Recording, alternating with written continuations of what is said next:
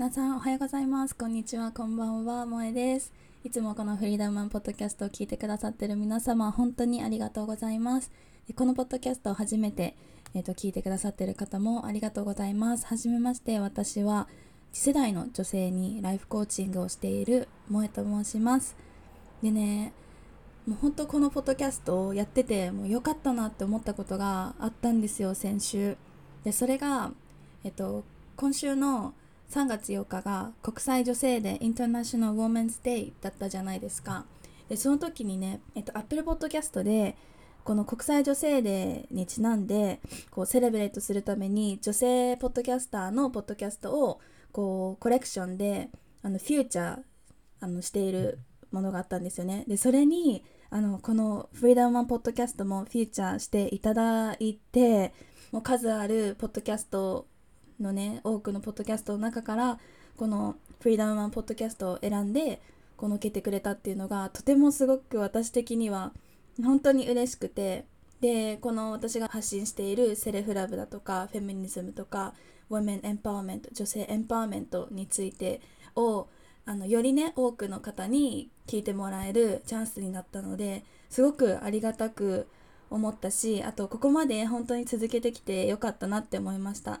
でこれが達成できたのもやっぱり聞いてくださってる皆さんがいなかったら絶対に確実にこれはこのフューチャーしてもらえるなんてなかったんですよ。なので本当にいつも日頃から聞いてくださってあとメッセージとかしてあのくださって応援してくださってる方方に本当に感謝だなっていうふうに思っています。ありがとうございます。であと国際女性デーにちなんだことも一つして私のあのコーチの仲間と一緒に、えーとミレニアルガールズサミットっていうのを開催したんですよね。3日間でいろんなテーマに沿って例えばボディポジティブとか女性ホルモンとかジェンダー平等とかいろんなトピックがあってそれに精通するゲストの方をお呼びしてでゲストインタビュー。でその後に Zoom で参加してくださった方々みんなでこうブレイクアウトルームに分かれてこうディスカッションするっていうこういう3日間のイベントだったんですけどそこでも私すごいパワーをもらえてやっぱりねこの女性同士のつながりっていうのはすごくあの素敵だな素晴らしいなって思ったしこうやって女性同士が団結して本当に絆を深め合えればいろんな大きな問題が起こっている社会でも何かいいチェンジをもたらすことができる絶対できるって私は確信したんですよね。はい。なのでこのね今年の国際女性デーはもうとってもメモラボーなものになりました。もうこれも参加しミレニアルサミットに参加してくださった皆さんのおかげだしこのポッドキャストを聞いてくださってる皆さんのおかげだなって本当に思います。なんかでも私今回思ったんですけどどうだろう？去年の国際女性デーよりなんかちょっと盛り上がってませんか？わかんないけど。なんか私がこうやってポッドキャストとかやったりインスタグラムとかを始めたからなんかそういう思いを持っている人とつながるつながりやすくなってそういうことが目にすることが多くなってきたのかなんかもう普通にこの国際女性デーっていうのがあの知られるようになってみんなにより多くの人にこうセレブレートされるようになったのかどうですか？皆さんなどういう風に感じましたか？今年の国際女性デーは。はい、私はねなんかだんだんあのすごい意識も高まってきてるのかなってちょっと今年は思いました。去年に比べて。はい。で今回のポッドキャストのエピソードどんなこと話そうかなって思ったんですけど、まあ、国際女性デーにはあんまり関わりはないんですけど私がねこのライフコーチングをしているいてで私にも実際にライフコーチをつけているんですよね。でやっぱりライフコーチングを受けて私自身がとっても成長したしなんか考え方とかがすごくあの変わったなっていうふうに思うのでこのねライフコーチを私があの皆さんにもねおすすめしたいんですけどそこでなんかライフコーチをつける私の理由だったりあとねそもそもライフコーチングとかって全然まだまだあの認識されていないものだと思うのでそもそもそのライフコーチングとは何なんだっていうお話とかもしたいなっていうふうに思います思っていますなので興味がある方は是非最後まで聞いていただけると嬉しいですそれではどうぞ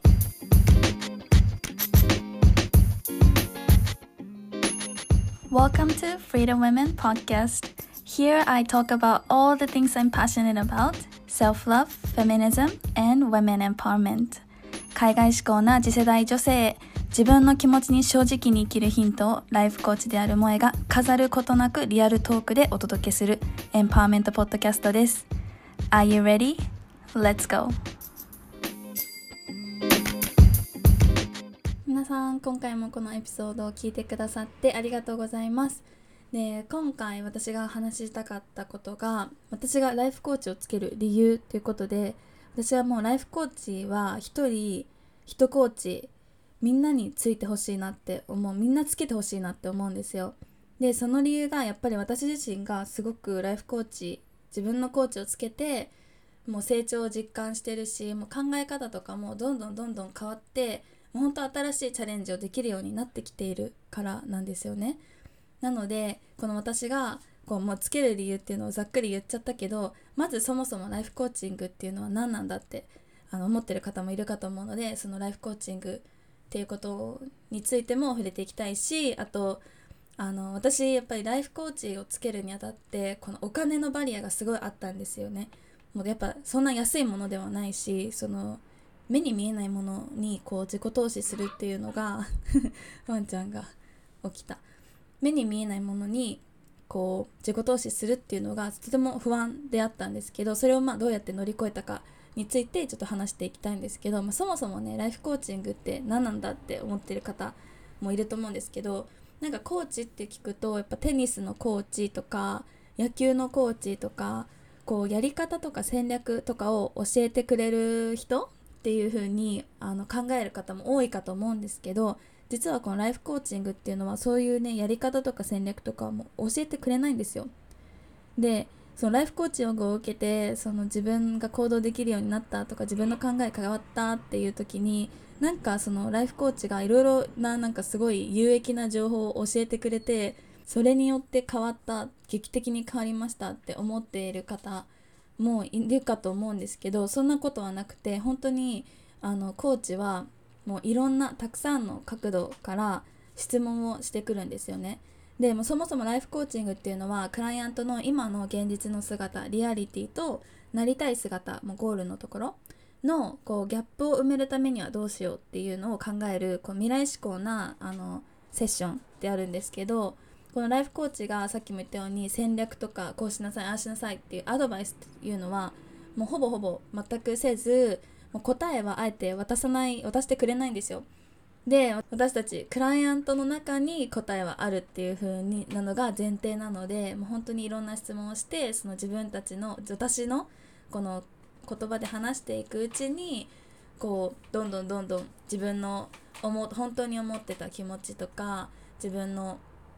この問題持ってる問題に対しての解決策を自分で編み出していけるようになるっていうものなんですよね。なので本当にテニスのコーチとかあと野球のコーチとかとイメージしてるものとは全然違うものだったりするんですよ。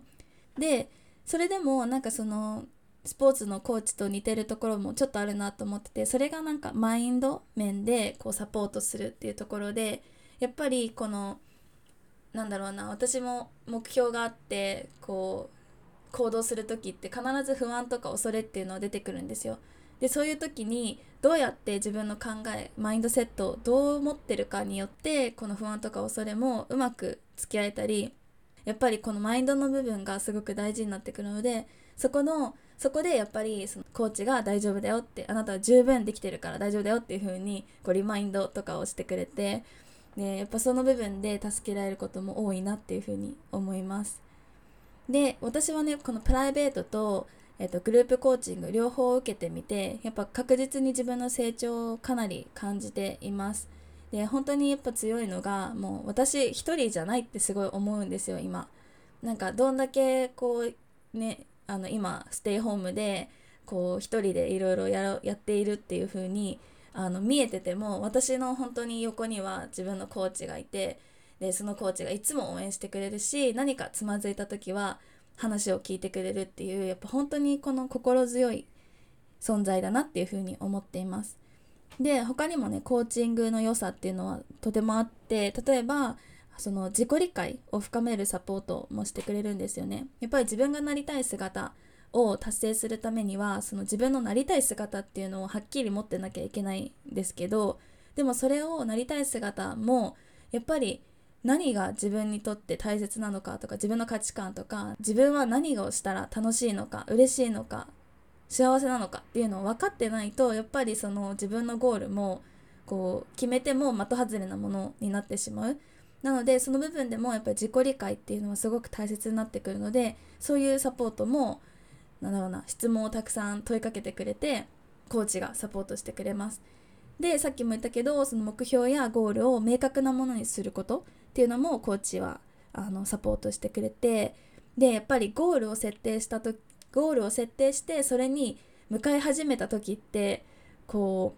う何か不安を感じたり恐怖を感じたりして自分をこうストップさせてしまう時ってあるじゃないですか。でそれっていうのはやっぱりその自分が気づいていないもう水面下にある自分の思い込みとか固定概念でこうあ自分はいっつもこうだったから今回もこうなっちゃうかもしれないからちょっと怖いやめとこうってとかなんかこうこれ以上やったら周りにどう思われるかわからないって思って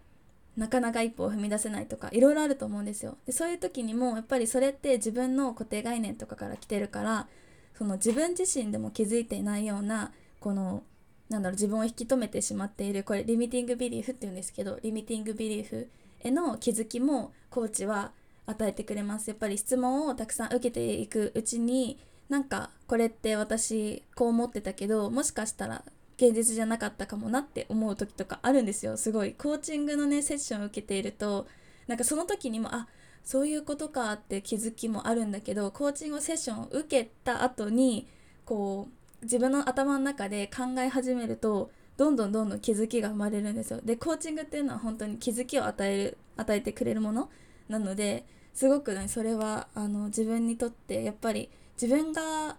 この何か問題があってあどうしようかなとか考えて不安になってる時って本当にもう自分のなんだろう視野っていうのはすごく狭まっているかなって思うんですよ私は。でそういう時にやっぱりあの違う角度からコーチが質問を投げかけてくれたりそれはあのこういうことですか？とかいろいろね。なんかやっぱ話しづらい時もあるんですよ。自分の考えが何か分かんない。自分でも分かんないみたいな時。でもやっぱそういう時もなんか分からないですっていうのを言ってってどんどんじゃあ分からないっていう気持ちなんどうやって来てんのとか本当にいろいろこう話していくんですよね。でそのそれを経てなんかその気づきにつながるっていうすごくやっぱ面白いです。であとねコーチのコーチングの良さっていうのもあって他にもあってやっぱり自分の行動にあの accountability を与えるなって思うんですよ。で accountability っていうのはなんか共同の連帯責任じゃないけどなんかその responsibility だったら自分の責任じゃないですか。だけどアカウンタビリティっていうと誰かと一緒に共有している目標みたいな感じでなんかやっぱりその自分の個人的な目標だだとしても一人で頑張ってその目標に向かっていつもいるのと誰かがその目標を知っててこう誰かがその自分の成長の過程を見てくれてるって思うとやっぱ自分もなんかあちょっと頑張んなきゃなとかもうちょっとやってみようっていう気持ちにやっぱなってくるんですよね。はいなのでなんか本当にダイエットとかもさそうじゃん。なんか一人でやってるとああもう forget about it って感じでもダイエットどうでもいいってなっちゃうけどなんか友達とかと一緒にやったりしてるとこうなんだちょっと頑張んなきゃなその向こうも頑張ってるから頑張んなきゃなとか思ったりとかしません？なのでやっぱそれってコーチングでかなりあのコーチングの強みだなって思っていてでしかもその友達同士だとやっぱり結局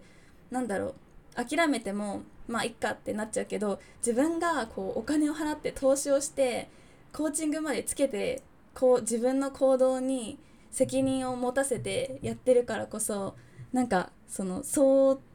簡単にはあの自分を裏切れないっていう感じでやっぱりなんだろうないいプレッシャーにもなります。であとやっぱりコーチはその私の継続力をサポートしてくれます。やっぱりそのさっきのアカウンタビリティも一緒だけど自分ではなかなか続けられないけど誰かが一緒に見ていってくれると私は安心して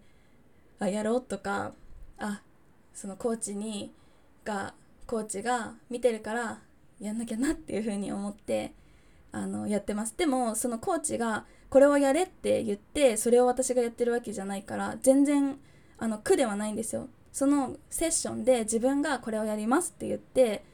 あの自分のが決めてるから全然なんかそのやらされている感っていうのは全くないんですよ。なんかそこがなんか面白いとこだなってすごい思います。でコーチングの良さ私もこれほんと最近実感したんですけどやっぱりコーチは私の成功とか成長をもう本当にたくさん褒めてくれる。でめちゃめちゃ喜んでくれる。で私以上にお祝いしてくれる。だからそれでもう本当にあ頑張ってよかったなって思うんですよでこれが本当に私一人でいろいろ目標に向かってやってたりとかするとなんか達成してもなんかあまあみんなのサポートがあったからここまで来れたなとかこの、まあ、ラッキーだったかな今回はとかそういうふうに思いがちじゃないですか。なんだけどやっぱりコーチっていうのはその私の行動とか成長っていうのをもうまとなりでいつも見てくださってる方だからもう本当に私がもう本当にちっちゃいことでもすっごい喜んでくれるんですよ。すごいですねって。でそれであのそのコーチともその目標を共有してるわけだからこの目標に向かってどんどん近づいていってますよとかそういうねリマインダーとかお声かけをしてくれるんですよ。そうすると自分では気づかなかった。あ私ちょっとでもあの前に進めてるんだってすごいねあの勇気づけられるんですよ。なのでこのねであとやっぱ自分が何かできたこと嬉しかったことちょっとでも小さくてもいいんですけどとかでもなんかコーチにあ言いたい早く言いたいって思うんですよね。そう。なのでなかなかいないじゃないですかそういうあの存在って。やっぱり自分の目標をもう赤裸々にこういうのを達成したいっていうのを共有して言ってでそれの行動のあの経過とかをあのなんだろうなアップデートする相手ってなかなかいない？でそれもしかもそのその人のあの主観で「えこれ大丈夫なの?」とか「こうした方がいいんじゃないの?」とか言ってこない人から言ってこないからすごく自分も何か言ってもなんか安心する？っていうのがすごくあるなと思って私すごい今コーチングの良さをこうやって皆さんにお伝えしてるけど本当にあのいいなって思ってるんですよね。うん、でもやっぱりその今までさえねこうやってそのコーチングの良さとかをかなり実感してすごくあ私も勇気を振り絞って自己投資してよかったなと思うんですけどやっぱりそのコーチングに一歩踏み出す時って自分のなんかこの人生を考えることとかその目に見えないものに対してお金を払うっていう考えとかがあのあまりなかったからやっぱりね不安はあったんですよ。だけどこの自分の人生を真剣に考えることとかに対してお金を払うっていう考えっていうのはなんかどんどん広まってきているしで私もそれを実際にしてあのすごい良かったなって思うので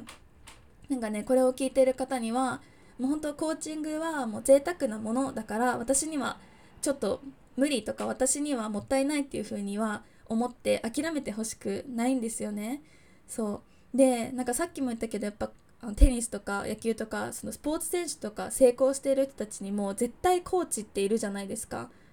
そう。で絶対その人たちも一人ではできないんですよ。そのマインドセットの部分マインド面でもやっぱ技術面でも。ってことは一般人の私たちが一人でくじけたりもう目標に向かって諦めそうになったりするのって当たり前じゃないですか。一人でやってるから。それはくじけますよ。不安ですよ。不安に押しつぶされます。なので自分にはもうコーチをつけて自分の人生もっと良くする価値があるっていう風に自分で思って自分にこの自己投資っていうのをしてほしいなってすごい思っています。でそれが多分若ければ若いほどだから私自身はあもっと早くコーチングに出会いたかったってあの大学生の時とか途方に暮れて何しよう将来私にできることって何かあるのかなって思ってた時にその自分のなんか飲み代とかそういうねなんか美容の化粧品高いやつとか買ってるお金があったんだったらコーチングにあの投資してなんか自分の将来もうちょっと真剣に考えとけばよかったなあの時ってすごい後悔するので、まあ、後悔ってほどでもないけどすごい思うのでやっぱり若い方にもぜひぜひねライフコーチングっていうのはおすすめしたいなって思います。でここまで私がすごいおすすめするんですけどでも私も最初やっぱりこの自分の、まあ、さっきも言ったけど目標とかなりなりたい姿とかがまだまだはっきりしてないのに自分に自己投資としてこの形のないものにお金を払うっていう気なかなか出なかったんですよ。で私その当時コロナで減給にもなってたしもう本当節約しないとどんどんどんどん貯金減るばっかり、まあ、貯金っていうほどでもなかったんだけどそう。なのでもう本当コーチングを受けるっていうのは自分には今は贅沢すぎるってすごい自分で思ってたんですよ。けどねでもやっぱりどうせお金は減るし減るなら自分の将来のためになることに使いたいなっていうふうにも思ってたんですよね。で私がそのなんでこのライフコーチをじゃあやってつけてみようっていう風に一歩踏み出せたかっていうとあるコーチの人のブログを見て私もあ本当にそうだなって思ったことがあってそれがそのコーチがこの自分の今のお金の使い道何にお金を使っているかっていうのを書き出してみてくださいって言ってたんですよね。で私もその通り書き出してみたんですよ。でそうやって書き出してみると例えばコーチング代が月3万円が私にとってはもう本当にもったいない贅沢すぎるって思って諦めていた事実があったけどこの書き出してみたら私はこのオンラインショッピングとかでいろいろなんか小物とかいろんなものを買って月3万くらいそれであの使ってたんですよ。でそう思うとつまり過去の私は自分の人生とかこれからの自分の未来っていうのはこのオンラインショッピングでなもうほんと何買ったかも分かんないような3万円分の買い物以下の価値だと思ってたんですよね。だから自分のこの将来自分の人生っていうのはこのガラクタ以下っていう風にあの自分で思ってたっていうことが分かったんですよ。そう思うとえ違う違う違う私は今買い物できるかできないかよりも自分の未来の方が大切だなってすごい思ったんです。でなのでそれを目で見た時にあやっぱりこれは見直さなきゃいけないなって思って私はそのなんだろう自分の欲のままにやっていたオンラインショッピングをやめてコーチングにお金を費やすっていうことを決めたんですよね。ででも今それをあのそれをして本当に良かったなって思います。でやっぱり自己投資っていうのは自分次第でやっぱ元も取れちゃうんですよ。で洋服とかあと化粧品とかってお金払ったらその時まあ嬉しいけどそれが使い切っちゃったらもうそれで終わりでそこで別になんかその自分の肌が良くなったとかそういうのがあったらまあいいかもしんないけど大体の場合ってなんか私気休めだったなって思うんですよ。でそう思うとコーチングでの学びとか気づきっていうのってもうほんと一生ものだからずっと残るしその学んだことや気づいたことで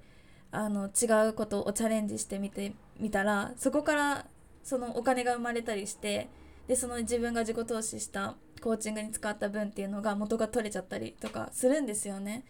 なので本当にねこの目に見えないものに投資するってすごく勇気がいるし怖いことだなって思うんです。でそれが必ずしも自分にとっていいものになるならないっていうのはまあその時点でわからないじゃないですか。なんだけどでもやっぱこの目に見えないものを信じることができるようになったら本当世界変わります。でコーチングでも目に見えないし自分のなんか目に見えないものを信じるってこの自分の自信でもあったり人のことを信頼するでもあったり本当にねそれをできてくるようになるとなんかどんどんどんどんなんか世界変わるなーってすごい私は実感しています。で今は本当にね私も一応まだ会社員で、まあ、来月実は辞めようと思ってるんですけどでま未だにそのコロナの影響で減給だしもうほぼほぼ会社から給料もらってないんだけどもうコーチングを受けるお金を貯めるために節約できることはしてるしもう高い化粧品なんてもう買わなくいらなくなったしなんか洋服も買わないしなんなら美容院も全然行ってない行ってない。髪の毛も別に切る必要ないなって思って。でそれよりかは今はちょっと自分にあのそういう内面の部分でお金を使う時期。なんか今は自分を成長させる時期っていう風に思っていればやっぱり絶対近い将来何でも私変えるようになるしもっと自由になるし明るい未来がもう明るい未来しか待ってないっていうのが本当にわかる。のでそれを自分も信じてるしそれをサポートしてくれるコーチの存在がいるから本当に心強いなっていうふうに思っています。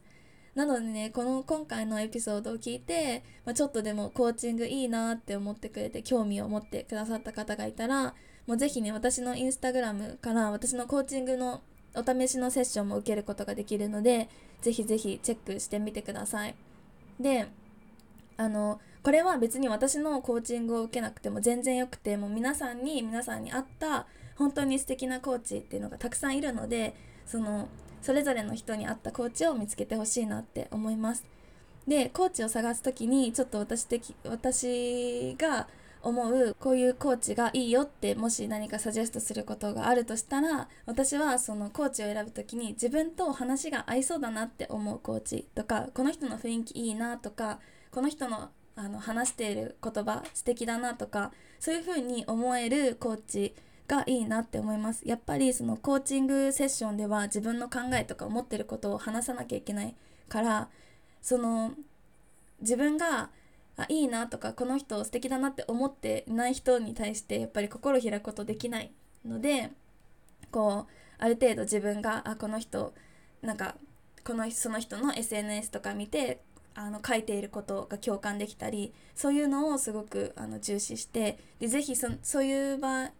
でコーチングは必ずこう無料セッションとか多分あると思うのでそういう無料セッションもなんかトライしてちょっと話して実際に話してみてあのフィーリングを見てみるっていうのもすごく大事にしてほしいなって思います。であとコーチ自身にもコーチがいて常に成長しているコーチを選ぶのもかなり重要かなって思います。私のあの今ついてくださってるコーチはそれぞれ自分のコーチがいてっていう感じでもうやっぱりそのコーチっていうのも人なのでどんどんどんどん成長している人。でやっぱりそういう人のもとであのコーチを受けると自分もすごいいい刺激になってどんどん成長が